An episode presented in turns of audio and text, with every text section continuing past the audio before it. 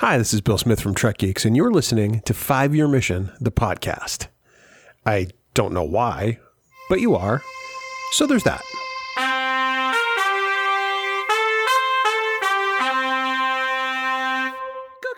Coconut! 5-Year Mission, the podcast, episode 33. This episode of 5-Year Mission, the podcast, is brought to you by Fansets, your home for all things pop culture pin related. Head over to fansets.com and see all that they have to offer. And also stay tuned at the end of the episode for a very special offer from us here at 5-Year Mission. By now you figured out that this is the 5-Year Mission podcast.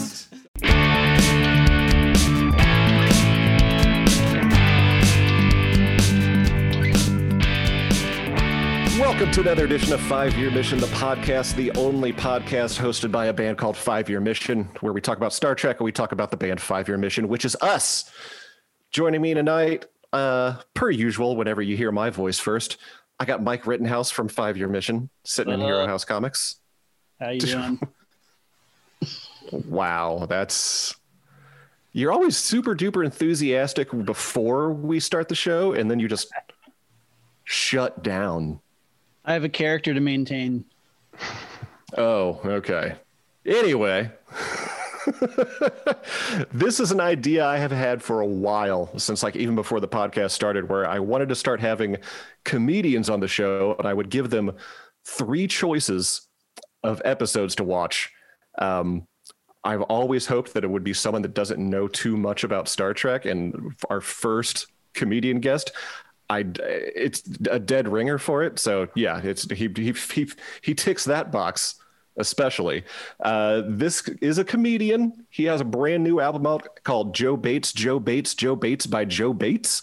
He's also a writer for the Bob and Tom Show, Sirius XM Radio. And he also has a podcast, which I'm still hoping for a season 2 of, called Entertainment Federation Wrestling. So welcome our guest, Mr. Joe Bates. Oh my gosh, thank you, Andy, and thank you for the warm round of applause, Mike. I appreciate it. Yeah, man, it's good. Everything. I mean, I really want to bring back EFW too, but it's just tough getting all 3 of us together. We've got season 2 planned out. Ooh, storylines. We just have to record it. We've got all the kind of arcs we want to do.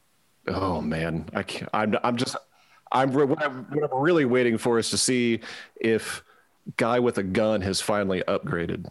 Oh yeah, I think he kind of takes a step back in season 2 because there really is only so many jokes you can do with a guy with a gun. That's true.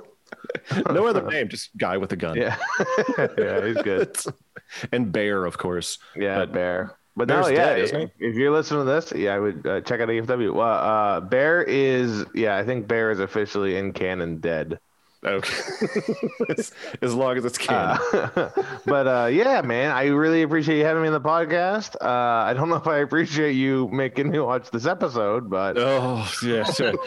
All right, here's the thing I gave to Joe. I can't remember my 3rd one off the top of my head, but I gave him the 2 of the choices that I gave him were either abandoned lizard babies or.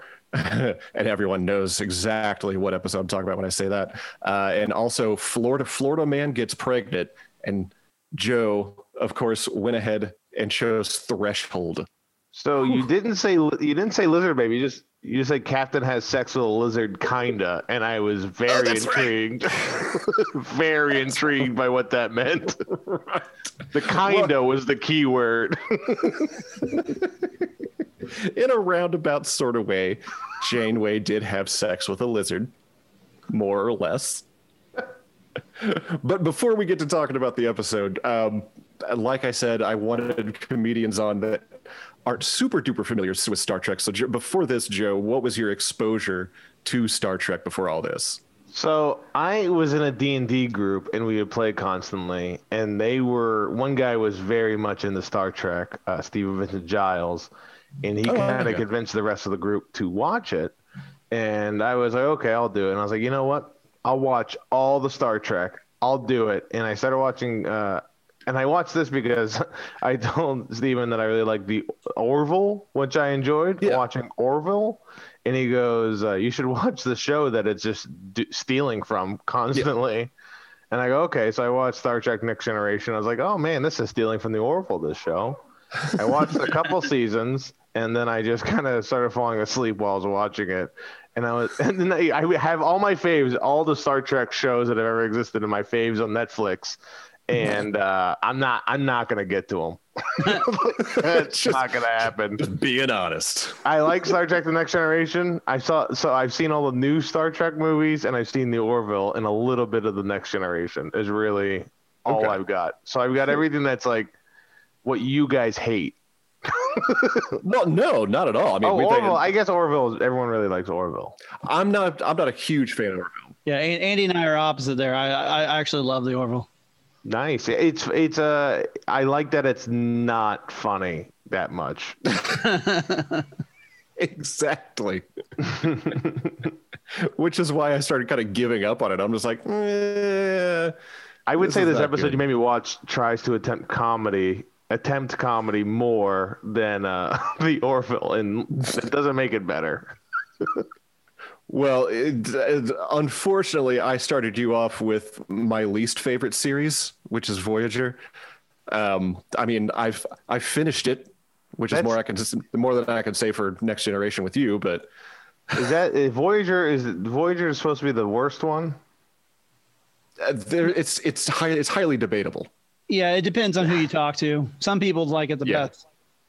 At the best, are they idiots? What are they watching? If you're listening to this podcast, you think Voyager is the best? I got two words for you.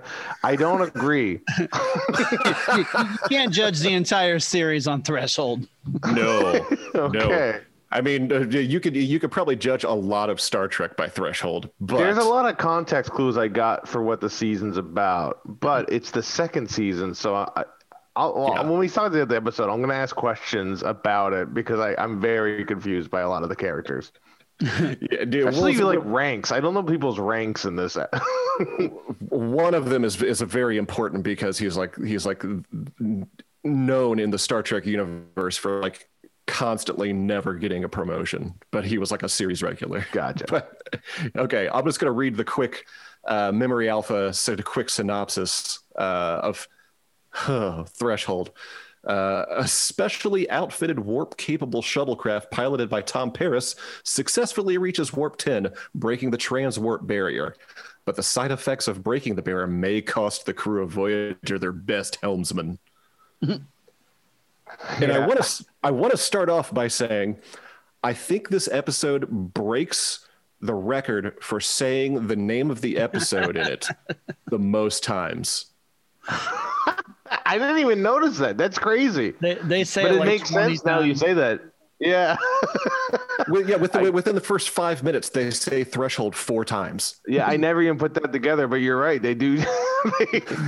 They're doing a little. You know, I feel like every episode of Star Trek that starts, and again, I've watched few. This is how I've known.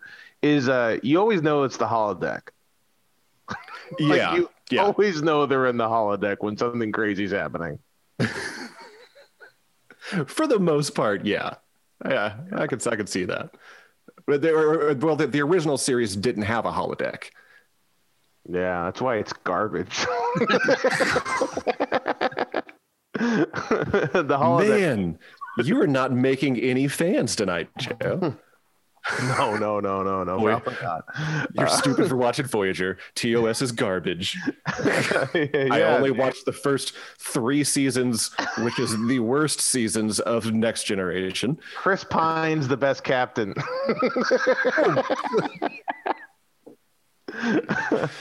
Wow, Joe. I'm coming in hot. Hot takes early on. Yeah. So can I ask you a question about this episode, or just one thing that bothers me? Thomas Eugene Paris. Whoa, research. They say his full name in it. I wrote it down. Yeah. Thomas Eugene Paris. What is his job? He's the helmsman. He's the pilot. Oh, he's like what Data was? Yeah. Yeah. Okay. All right. For a little background, Tom Paris used to be part of the Maquis, right, Mike? Is my memory correct? Well, yeah, I think. Okay. The Maquis were like these resistance fighters that were like basically wanted to like keep their planets, but kind of wanted to keep the Federation out. So gotcha. He's kind of he's one of the ragtag bunch that joins the Voyager. He's like the rebels, but the Empire is good. So Voyager was sent to hunt down a Maquis ship, and Tom Paris was he was in like Federation prison because he had helped the Maquis, and Janeway got him out of prison to help her track down this Maquis ship. Then in the process, they ended up in the Delta Quadrant, 70,000 light years from Earth, and had to work together to make their way home. I hate Thomas Eugene Paris. I hate this character. I hate everything about him. I hate the way he talks. I hate his comedy chops. I liked him best at the end when he wasn't a human no more. That was my best Thomas Eugene Paris. Is he the one? There's a part in the show where a guy talks to a guy named Reddick.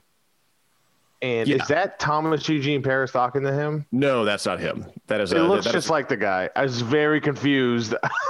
That is a traitorous spy. Okay.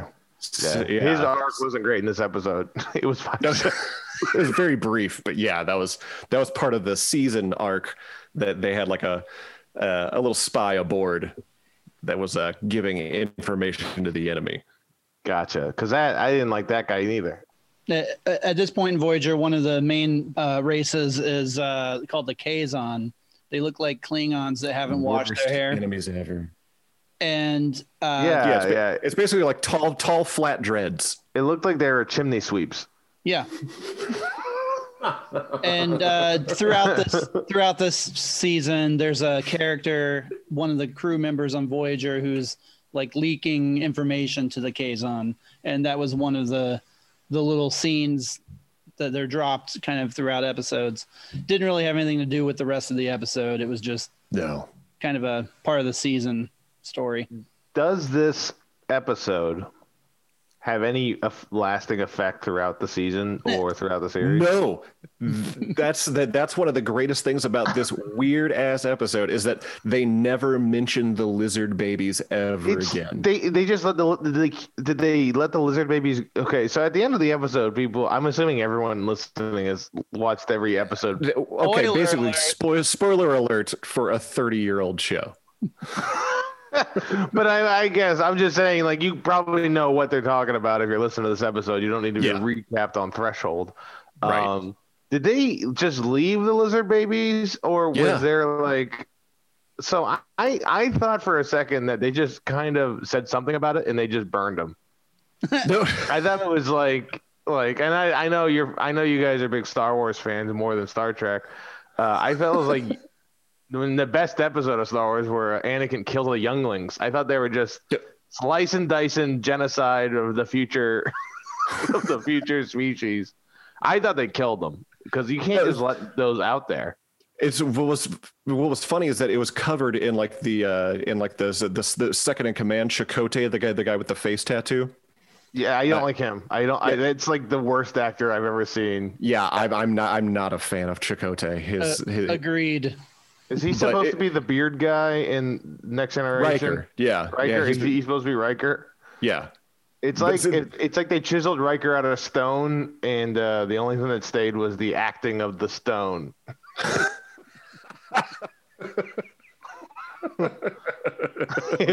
We will find them. Okay. It's like, dude, just make him a Klingon and make it work. Like, what is this? Right. My species just kind of has a little tattoo right here. We're fucking nuts. Whatever is his whole lineage, and like a couple other episodes, and it's just the dumbest thing. But yeah, he actually Chakotay has a line like right near the end of the episode before they go into sick bay and show Janeway and Paris as human again. He was like, "I decided to leave the offspring back on the planet." Oh, and that was it. He didn't like give like a reason why or anything. He's just like, I just left them. So he made the choice for them. Right. Those were their children. It is. Janeway's body's Janeway's choice, like, you know? What if the doctor could have done the same process to make those into human kids? They could have had triplets. The doctor's a robot, right? Yes, a hologram.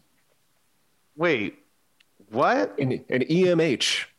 Yeah, it was they actually covered it here. I'm going to give you another little background thing. They actually started developing that during Star Trek Deep Space Nine, where the actual physical human version of that doctor came to start doing research about making this program. Gotcha. That's a very strange thing, but he is the only character I liked of anyone. Oh, no. Yeah, he's like one of the few redeeming factors of Voyager for me. But everyone else is atrocious in this. But yeah, he makes a couple jokes. They're very dry. I enjoy that. Oh yeah. So that makes more sense. I thought it was a robot, and I was confused by the jokes he was making because I was like, if you're a robot, you wouldn't have this sense of humor because it's like really dark and like. So okay, that makes more sense. All right. Basically, like a super advanced holodeck character. Yeah. Gotcha. Now, he was that makes sense why he could be in the gas, but he can somehow touch people. Well, yeah, just like in the holodeck, how you can interact with items and people. The sick bay has hollow emitters, so that he can be projected and do operations and whatever. Okay. And again, had you kept going in Next Generation, this would have been covered, Joe. So bad. So sorry about that. But then if I kept going on it, you wouldn't have me on the podcast because I would just know more than you guys. That's true. Okay. All right. Now, next question. I'm going to ask questions here because I'm very. Oh, no, please do. So Kim. Hey, yes. Is he a helmsman? He is an ensign, and he is. What is his job there, Mike? He is like a science officer. He is. Okay. So I know how you said like Data was like the pilot, but Data is actually the science officer on the Enterprise. So Harry Kim to drive the ship a lot. Yeah. Harry Kim is sort of like that. Also, he's like the science officer. Gotcha. Yeah. So why was he able to fly it more than Thomas Eugene Prince? Big crier, big wah-wah baby. Call the ambulance. It's okay to cry in my room when I'm alone. Ugh, God, I died. I always thought that was the weirdest thing. One of some of his best memories as a kid was crying in his room alone. It's like, and they never bring it back up. He never cries later. He just says this weird thing about crying, and then that's it. They never bring it up in the rest of the series either. No, is his dad a big deal at any point in the show? Kind of, but not. He's not a really big deal, but he not visually. They talk about him though. Yeah, is his dad's name Thomas Eugene King? Wait, his last name's Paris, Joe. That joke doesn't work. Yeah, I mean Thomas Eugene France. Good save. That works better. Good save. And these are the moments you get when someone doesn't know what he's talking about here on this podcast. Which is why could Kim fly the shuttle and not that guy? So you're talking about like why the captain was going to let Harry Kim fly instead of because he said he'd have a 2% chance. Well, it could, because he had a heart defect, brain defect. Oh. And because of the risk of that being a problem in this experimental flight, she was going to let Harry do it instead. I didn't hear that part. I was just wondering because I was like, is Kim not a human? Is Kim somebody else? Were you even watching the episode, or were you just like scribbling down bad jokes about character names that don't even exist? I did like, well, yeah. You know what, Mike? I don't need this sass, all right? If this is what your Star Trek you guys loved, I could write this stuff. All right, I'll switch back to my regular character. Oh, no. I hate it more. we lost him. We lost him. I did like I thought this was the stupidest line in the whole thing, outside the crying thing. was when that guy was like couldn't breathe and stuff, the one person goes to the doctor and goes, "What's happening?" He goes, "I have no idea. I'm assuming it's the Warp 10." It's like, yeah, it's the Warp 10 thing. It's not assuming. It is definitely the thing he just did. The life-threatening thing. Where he disappeared and came back after seeing everything in the entire universe. Yeah, that might do something to you. I don't know. I heard you were looking for me, so I came back. Yeah, that was weird. Also, they don't turn into a... It looks like the... In 25 million years, when we evolve even further, we turn into a catfish that can't talk, with legs, that can't communicate, that flops around, easily defeated by a photon, easily, like a little laser. They got stunned pretty quick. Yeah, there's like literally they're writing in the sand with sticks, and it's like, oh yeah, this is great. Yeah, we're really evolving in the right direction, idiots. God. Just every time someone evolves, they should turn in the light. That's the best thing you can do. Just turn in the essence, not a catfish. Like, ugh. The one thing that I thought about was that, like, I think it's hilarious that Chakotay just left those three babies on the planet. So now there's some random planet. We're not sure exactly where it is, but there's three super evolved humans on a planet now. Yeah, but you don't want to mess with them, because when they grow up, they're going to grab sticks in their mouths and write in the sand some stuff. That's not even... I thought they were going to come up and see in the sand like all these designs and everything, but no, right. They just looked up and got... their first instinct was shoot. This species they've never seen before. They're not supposed to mess with other like people's territories or whatever. Pew, yeah. Pew. I hope it's them. It's them. All right, let's bring them back. They have kids? Don't worry about it. What up? Everyone should be Which fired. Was the captain? The female one. They should all be fired, except another character I hate. This character I hate second most, and this is the one that shouldn't be fired, is the guy who makes coffee. Neelix. I hate Neelix. Oh, correct. Everybody does. Hillbilly redneck guy who they all talk down to, and they all talk down to him, and he's like, well, here's the actual answer. And like, you're pathetic. You know, I hope you die. Your coffee tastes like shit. Oh, okay. Wait, like, what was the coffee that he named after Paris? Like the Paris blend or something? Oh, yeah. Princely Paris. It's the Prince of Coffees. Yeah, the Paris blend. It wasn't even like, you know, Paris to the max. You know, it wasn't even like a fun. It was dumb. Like something you could order at like the Peach Pit or something. Yeah. And since because at Warp 10 you're everywhere at all times, the Paris blend should be him throwing coffee in your face. Dodge this, superhuman. Yeah. Another thing. Well, my girlfriend watched like the first 10 minutes and then had to leave. Oh, poor Katie. She goes, "This is just conversations." Yeah, I just realized I was like, "Yeah, that's all Star Trek is. They just talk." Welcome to a lot of the mid '90s Star Treks. Yeah, I guess that's true. I was wondering. I was like, "Did Star Trek Next Generation's like this?" I was like, "No, this is just." Like, this is just dialogue. I don't know why you would write that much dialogue, and it's all nonsense words. Oh, I was going to ask you about the techno babble. Like the techno babble. Here's a question: do Star Trek fans think they're this might be hitting a nose?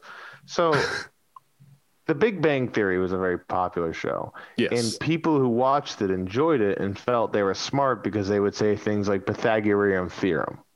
And they'd be like, I know that I'm smart, I'm watching a smart show. And I feel like that's how people's minds worked when they watched The Big Bang Theory, even though it was like fine. It's fine as a sitcom. It wasn't very smart, but it was fine. Do Star Trek fans feel smart because you hear a bunch of made up words and that makes you feel okay? No, it's more judgmental that somebody else wouldn't understand the technobabble and you do. It makes us feel a little bit better when we can actually remember what some of the technobabble was, because like I was able to actually remember that word. Okay. That's what it is. Well, all right. I was wondering if like, that's like a fan thing where you're like, oh, all these like engineering words that aren't even real words. No, but see, the great thing is that with the newest series, Star Trek Discovery, Tig Notaro joined the cast in the second season. Oh, yeah. Yeah, and she has said in multiple interviews that, like, she actually has to have somebody with the script right off camera to, like, feed her all, like, the technobabble. She was like, yeah, I may be on Star Trek, but I don't know any of this crap. Yeah, that's probably what happened. And I imagine when Star Trek fans saw that interview, they were like, well, I should be that role now. Oh, no, it's great because right now, like, the main quintessential Star Trek podcast that's, like, sanctioned by Paramount and CBS, Star Trek The Pod Directive, which is hosted by Tawny Newsom and Paul F. Tompkins. Oh, and, gotcha. Yeah, it's great because both of them are huge Trekkies. Like, I didn't know that. And then when they had like Tig Notaro on, it was great because Paul F. Tompkins and Tig are both like old friends and stuff. So she was really opening up about like that's great how it freaks her out to be on Star Trek. And she was like, yeah, you're gonna have to like tutor me in some of this Star Trek stuff because I don't know. That's perfect. Okay, cool. All right, cool. I heard Discovery is like more action packed than it is conversations. Yeah, Discovery is definitely one of those series where if like somebody hasn't watched Star Trek before and they're into the more like modern stuff, like the Marvel movies or like the Star Wars movies and stuff like that, that would be where I would start a lot of people off with. There's definitely a lot of Easter eggs pointing to like the original series, but beyond that, like you don't have to know a ton about Star Trek going into Discovery. Gotcha. Because it's like a prequel series, so. Gotcha. Okay. And the writer, this is a tangent now that I'm thinking about. Mm. Do you remember the line he says when he's like turning into a mutant or whatever? Or I tell you, the writer probably thought he was very smart when he wrote it. And he was like, this is poignant and this is going to sound really cool. And he says, the present and past are the future and the future is the past. Makes no sense for what happens in that episode at all. There is no time dilution thing. He's all space, not time. That's something you say like in the middle of like a cocaine bender. Yeah, it seems like he was a little bit on one. He was in the part of evolution where humans do a lot of coke. When he starts yelling at the captain, who is doing like 5 different voices when she's talking to him. She's got like 5 accents she keeps going in and out of, and I don't understand it. It's a mix between like a weird like New England accent and then like a weird kind of like I lived in England when I was 8 kind of thing. Yeah, I would say it's like, which is kind of an oxymoron, like fancy Scottish. Like, okay, I can see that. Like a Scottish science, like more. If I had to pick an accent for Moira McTaggart from X-Men, yeah, nerds. I know some other stuff, okay. Yeah, I just don't know Star Trek as much, but some other things I do know, okay. If she goes into Moira McTaggart, and I'm pronouncing it right, so you're so welcome. And goes into it and then goes out of it. Then it's like not talking like that. Then she's okay with having kids, and they're very calm and collected about the conversation that they had children together. Right, and had sex in order to do that. And were catfish lizards. They're very like, well, that we evolved 25 million years in a day. That was a thing we did. Anyways, let's figure out who this Reddick guy is. That's way more important. The Kazons. Oh my god. That is crazy. And so that's okay, that's what I want. There's no it doesn't lead to anything. No. Do they ever hook up again? Do they ever like a love? No, this is an absolute throwaway episode. Like nothing from this episode. I think they realized what they had with Threshold, and they were like, "Let's just never mention that again." No, they mention it in Lower Decks. Oh, okay. Which is that Lower Decks is the new animated series by Mike McMahon that worked on like Rick and Morty and what's his series on Hulu that he has? Oh, Solar Opposites. Solar Opposites. Yeah. Yeah. But yeah, it has a great voice cast too. Tawny Newsom is the main character, and a bunch of random comedians. Paul F. Tompkins actually showed up as a bird psychiatrist. That's pretty good. I overall I give Threshold 5 out of 5 stars. It is Really? Peak Star Trek. Oh my God. I only seen a few episodes. Well, and you saw like one of the seasons of TNG that was like during like the writer's strike too.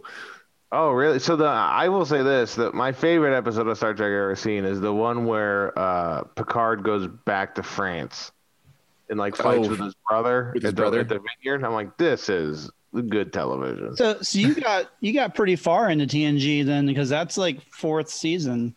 Oh, then I got like halfway through the fourth season is where I got. Because the last thing I remember seeing is my favorite Star Trek character. I think his name is Brantley. Barclay, yeah, the guy who gets really smart because an alien takes over his body and he's like addicted to the holodeck. And yeah, no, that guy's great. I love Barclay. Oh no, he's definitely a fan favorite, and he comes up a few more times later on. It's just like, hey, I'm kind of smart. I need to get confident. Okay, I'm gonna get all of it. And then it's gonna go away. Oh, also I'm gonna lie a whole bunch. Oh, yeah. It's a lot of lies. Oh, and no, we should fire this guy because he's really causing us a lot of pain, and he definitely wants to kill Twa or do something with her. Troy. Counselor Troy. Deanna Troy. Sorry, I'm still stuck in the French episode.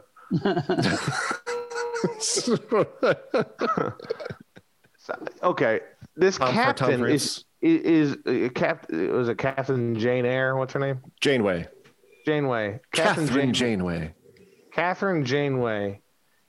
Now, is she like one of the best captains? Yes. Like, are they lost?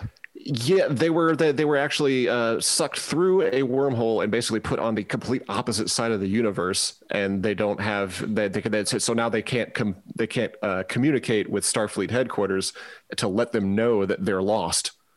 Gotcha. Is that the season arc or the series arc? Oh, that's the series arc. Is them just trying to get home constantly. That makes sense. So Captain Janeway, as an actual captain, regardless of whether it's like fun to watch, is like one of the best captains. She's up there. Yeah.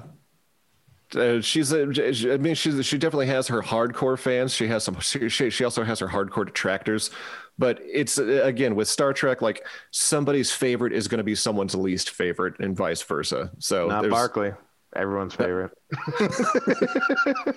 Undebatable. Cause I feel like Shatner is technically the worst captain. Oh, like I I'm not even talking about like enjoying like the acting or like what they do. I just mean as a captain, like doing captain things. Yeah, I feel like Picard is like the best captain you're ever gonna have. If you're picking a captain for your ship, Picard's the pick. The guy on Star Trek Enterprise, I feel like Shatner level bad. No, he was Bakula, Scott Bakula, the actor. Yeah, but he was Captain Archer. He had to be kind of an innovator because on Enterprise they were like the first starship to go out there in space. So he was kind of learning. That's in the past before Next Generation. It takes place 100 years before Captain Kirk. Gotcha. Mm-hmm. Oh, it's like the first ever Star Trek. Yeah. Yeah, and in the timeline. Yeah. Chronologically. Yeah. So now I get why that guy said the future is the past and the present.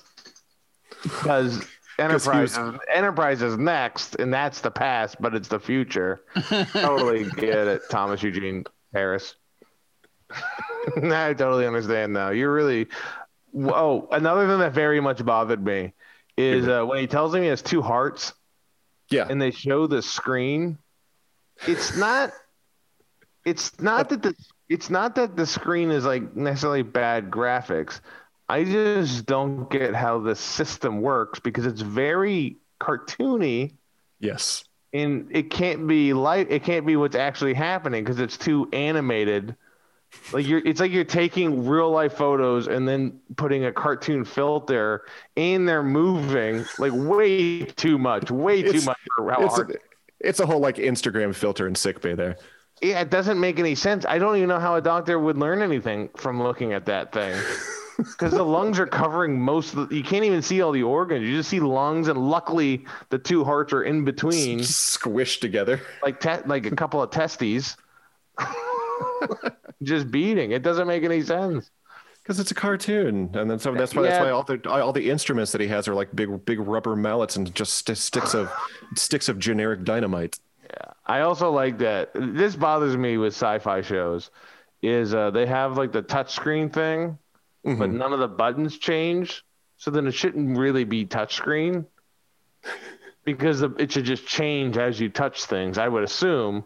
But it's like this area is highlighted yellow and red. There should be buttons they're actually pushing in, instead of just weird touch smudge thing. A lot of that was budgetary, though. I don't care. So judgmental, Joe. God. Which actually on Discovery they kind of rectify that, but it's a thing that a bunch of like the weird gatekeeping nerds are super mad about, because like, why do they have better technology on something that's supposed to take place before the original series? Oh, because they have Paramount money right now. Yeah, don't tell those people to watch the first 3 episodes of Star Wars, because that doesn't make any sense. I like Star Wars a whole bunch, but not enough to know. I wouldn't do a podcast. You know, I wouldn't start a Star Wars band. You know, there is one. Only a fool in town. Start a Star Wars. Oh, there's another Star Wars band in town. There's a famous Star Trek band, probably been on StarTrek.com twice, which is crazy. And there's a Star Wars band who I guess has not been on StarWars.com twice. They've been on StarWars.com once. Wait, really? Yeah. Whoa. Yeah, some guy says that some guy came and did some like little mini documentary about them. Oh yeah, I remember that. Yeah. Do you guys ever do hot shit? Oh my God. Look, I don't wanna be your agent or your manager, but Battle of the Bands. We've done it. Geez, multiple times. The future is the past. The present and past are the future. I'm gonna be a catfish soon. That's one of the things I'm waiting for now. Someone needs to Photoshop Joe as a catfish. Goddamn catfish. So stupid. And it's so. The other thing is, you told me that Captain Jane Eyre. She has sex with a lizard, kinda, and I start watching the show, and that doesn't happen till the last 10 minutes. Right. So the whole time I'm like, when's the lizard gonna show up? and then that's what I was gonna. It's like, is Thomas Eugene the captain? Then I was like, oh, here's what happened. He went in warp 10, traveled everywhere, and just accidentally became a lizard body. Got impregnated by a lizard. He's gonna have a lizard baby, but that's not that. Really, I gotta say, telling me what's gonna happen in the episode only helped that episode. Because if that didn't happen, if you didn't tell me that, I think I would be like, this is very boring.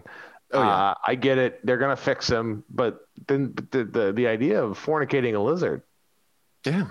Very intriguing. Well, I don't know how those things have sex. They can't even move. They're like sloths. They're like sloth fish.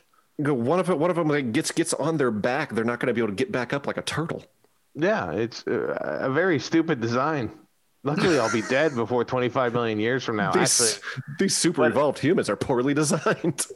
25 million years plus whatever the distance between now and Star Trek Voyager is. So those two numbers combined. Now, I would say that the years between here and there are meaningless compared to 25 million, but I work in numbers and I want to be exact. it would be about 25,250,000 years. There you go. So that, yeah, I guess we could be flying around space in 250 years. We're already making a space hotel. Yeah, because Voyager takes place between the years 2371 and 2378. Yeah, it'd be pretty cool. Be pretty cool to be in space. Do people in Star Trek do they live to like, what's the lifespan for Star Trek people later on? Is it like still 80 years, 90 years, or do they live? No, humans typically live around like 100 to 110 or so in Star Trek.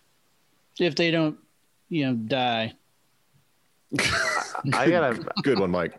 I gotta be honest. This is great.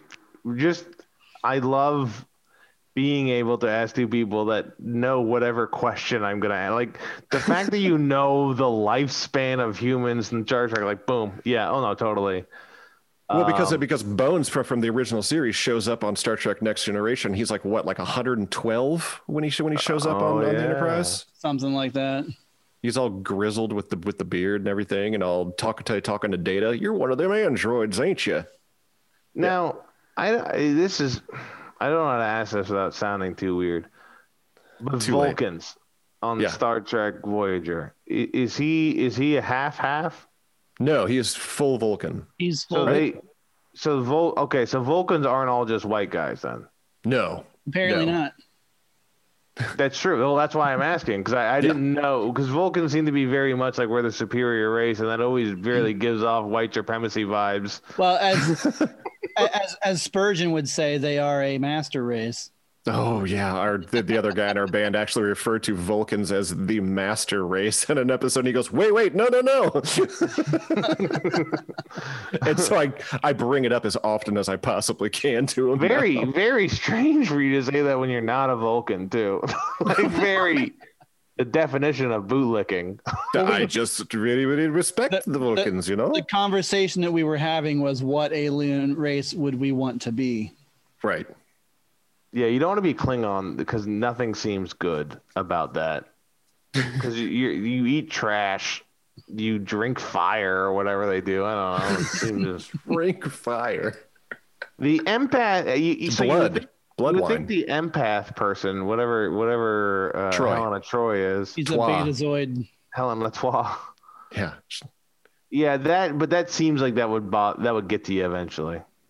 Oh yeah, you'd like being a therapist. You would need a therapist, basically. Yeah, I think whatever Data is what I'd want to be. Android. Yeah, dude, he's pretty cool. Or his brother. No, Lore. Not. What was his brother's name? A Tad. Lore. Ted. Yes, Ted. A Tad. Data backwards, baby. God damn it, Joe! Did you just do the hang loose on that for that one? Dude, that didn't deserve it. So, no basketball references. This is a Star Trek podcast. Touchdown. I'll tell you what, that episode gave me March Madness. Oh, perfect, since we just reopened the city for March Madness in the middle of a pandemic. Yeah, there's nothing I want more during global pandemic than a bunch of college kids. Storming the downtown. I'm excited to get my bracket busted because some team's backup small forward went to the tin roof without a mask. Are you the singer, Andy, for the 5-year mission? On 3 songs, yes, out of the 80 that we're going to be doing. Mike, are you the drummer? Sometimes. Joe. Good Lord, Mike sometimes wishes he was the drummer, but he can't play. I just want to get under Mike and your skin. This is a little part of the show that I call Joe Time. I hate Joe Time. Yeah, most people do. Joe Time's awful. But yeah, I don't think the episode was good. You're pretty much in the majority opinion with that one, though, amongst everybody. So. Yeah, I think it's tough. Now, here's a question: do you think this episode has entertainment value? Oh, like, absolutely. So you think it's so bad it's good? Yes. So in my opinion, every episode of Star Trek is. It's entertaining no matter how bad it is. Some of them are so bad that they are fun to watch. Yeah, that's what I'm trying. That's the point I'm trying to get to, is like there are episodes that are bad and it's just not even fun to be watching what you're watching. It's just like, this is bad. It's like boring. It's dull. But this one at least isn't boring. And I feel like I feel like the Doctor is the MVP of the whole episode. Mm-hmm. And without him, I really would not have liked it because Thomas Paris, old Tommy P, and the Prince of Wager and Captain Jane Eyre. I just feel like their chemistry is atrocious and just like really bad. And that final scene is one of the worst final scenes of any, and I haven't seen a lot, but any Star Trek I've ever seen where they're like, I want to have kids. Anyways, who knows? I'm going to give you a promotion, even though you, again, almost, well, I guess he didn't get anybody killed. He just almost died himself. Did you ever try Warp 10 again? No. They never mention it again. No, like most things that happen in this episode, they don't mention again. So, yeah, well, I know we're near an end here, but that doesn't. The guy can see everything in the universe at once and doesn't think, "Hey, maybe I should tell the Star Trek CEO, the CEO of Star Trek, that hey, we're lost and it's pretty crazy over there, but we're alive. Help us." Oh, yeah. See, I didn't even think about that. Like, if he can be everywhere at once, why didn't he go back to the Alpha Quadrant and be like, hey, come find us, you schmucks? Because Jane was like, old plain Jane. She just goes, hey, where is he? And he's like, I heard that. He doesn't want to go see his dad. He didn't want to do any of this stuff. He just, he's like, I got to end this real quick to go do that. Like, someone should sacrifice themselves to go. They know how to do it. They know how to get there. They have a way home, and they just don't give a shit. Now they know how to cure it. I'm so upset. I'm just realizing all of this. I'm so upset right now. They know how to do it. They know how to cure it, and they never do it again. Oh man. Yeah. One thing I should have mentioned to you, like one of the other episodes I thought about giving you because it added kind of a more like Star Trek Quandary was another episode of Voyager, which combined two of what you've mentioned to be your favorite characters, like literally combines them in a transporter accident. Tuvix, the Vulcan, and then Neelix, the coffee guy, they get melded together in a transporter accident, and then Janeway has to figure out what to do about it, and basically it's just like, I'm going to kill you. Gee, I assume she would say that she was going to cut them in half, and whoever says no, like a whole like a biblical story. Yeah, and whoever says no to that is the true mom. Because if Star Trek isn't anything, they're the big purveyors of the Old Testament. yeah, dude. Totally. The Khazans are the Egyptians. Ooh. I don't know. But wait, who did they get to build the pyramids then? The guy on the ship that's a traitor. Okay, all right. Did a real slow job at it. That was his penance. He was like, "You like this though? You like this?" Oh, no, wait, no. I hate when characters are so desperate to be liked, and then the other guy's like, "Yeah, he's doing a lot for me, but." Pfft. I don't care. And he's like, well, I'll try harder. And it's like, oh, God, kill that. Kill them. Just kill them. Just be done with them. Yeah. Speaking of being done with it. Yeah, sorry. I go on tangents.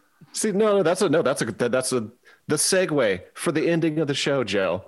Dude, you're killing it right now. I know, it wasn't abruptly. I think this is real smooth. This is natural. This is Rob Thomas, Carlos Santana. This is exactly what it is. Just like the ocean under the moon. Yeah, dude. The future is the past and present are the future. You know it. That's what I'm gonna say when I get engaged. Oh, really? Yeah, I'm gonna look her right in the eyes and be like, "Look, our past, our presents, they're the future, and our future is the past." I'm a catfish.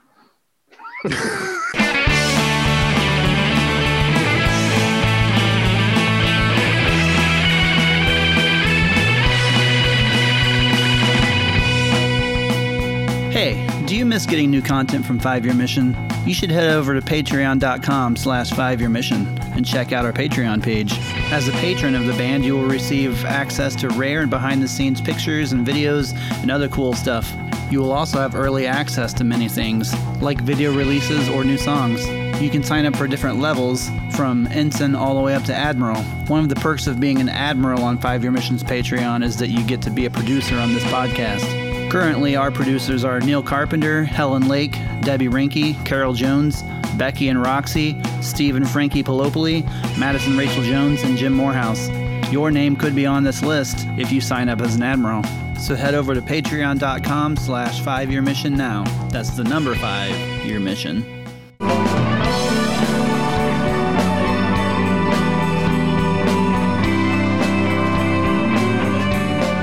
Hey, would you look at that? It's another ad for fansets.com. That's right, fansets.com. They sponsor every single show on the Trek Geeks Network. This month, you can get brand new releases from DC Comics, including the original Batman. That's Adam West and Burt Ward and all that, Cesar Romero, all those classic 60s Batman series. Also new in the world of Star Trek, you have parts 1 and 2 of Picard for the episode Into Arcadia Ego, and also the Women of Trek series continues with Burnham from Discovery and also Soji from Picard. And the Women of Trek series is beautiful. Everything has like a nice glittery background, and it's going to look so good in a display case, on your jacket, on your vest, shirt. Put them through your ears. I don't really care. I don't know what you're going to do with these. Also, don't forget about those fandanglers. Just because I love saying fandanglers. I forgot to order some. That's what I meant to do this week. Matter of fact, I'm going to go order some right now. And what I'm going to do is at checkout, I'm going to enter the discount code 5 year mission. That is the number 5 and then all caps year mission, 5 year mission. I'm going to get 10% off my entire order, and so can you. Fansets. Our pins have character, and we thank them for sponsoring 5 year mission, the podcast.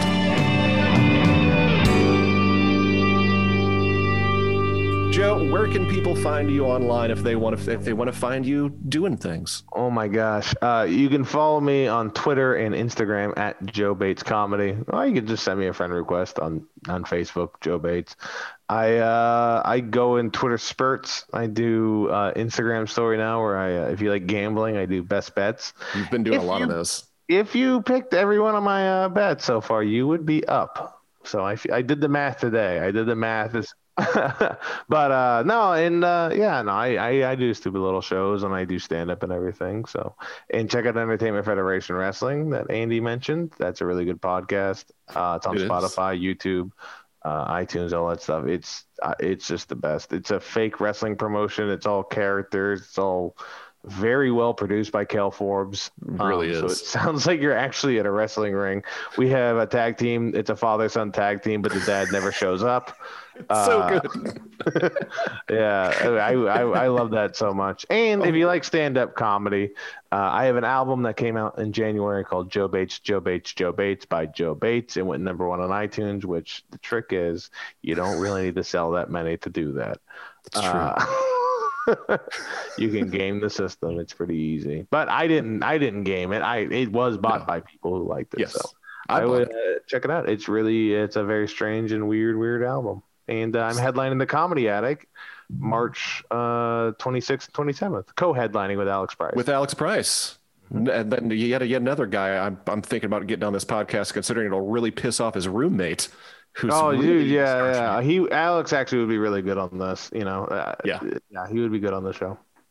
So if you're in Bloomington, Indiana, March 26th and 27th, you said? Mm-hmm. Bloomington, Indiana, the Comedy Attic. That's a great room too. Yeah, tickets surprisingly still available. Ooh. During a pandemic? Yeah. Well, Joe, it was great having you on. I'm glad you could be our first comedian guest. And we'll start when you run out of comics. I'll come back and I'll do the circle Florida back around. We'll have you watch the pregnant Florida man next time around. Stick your hands in a bowl and get pregnant. Yeah, we'll just do Threshold again. Just revisit Threshold. Yeah, revisit. Well, I think upon second viewing, is it any better? No. Oh, it's great having you, Joe. But thanks again, man. This is really cool. It's always fun to talk about stuff I don't really know much about, and you guys are super smart about it. So, and Star Trek fans, you guys are great. I love Picard. He's my favorite. I totally get it. They steal a lot of things from Orville, but that's okay. That's fine. All right. We're out of here, kids. Join us next time.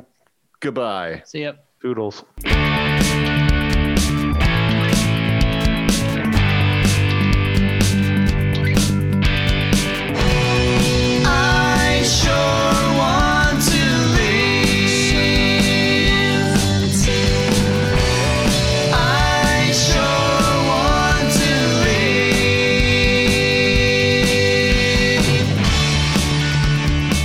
Thank you for listening to this episode of 5-Year Mission Podcast. If any of you are interested in listening to more of our music, you can check us out on YouTube or Spotify or iTunes or pretty much anywhere that you can listen to music. Just search for 5-Year Mission and we should be the first thing that comes up. If you would like to contact us in regards to the podcast or anything else that you want to talk to us about, you can email us at 5yearmissionband@gmail.com. And for more information about the band, you can go to 5yearmission.net. And also follow us on Facebook, Instagram, and Twitter. 5-Year Mission, the podcast, is a production of Coconut Media Works. Executive producers Bill Smith and Dan Davidson.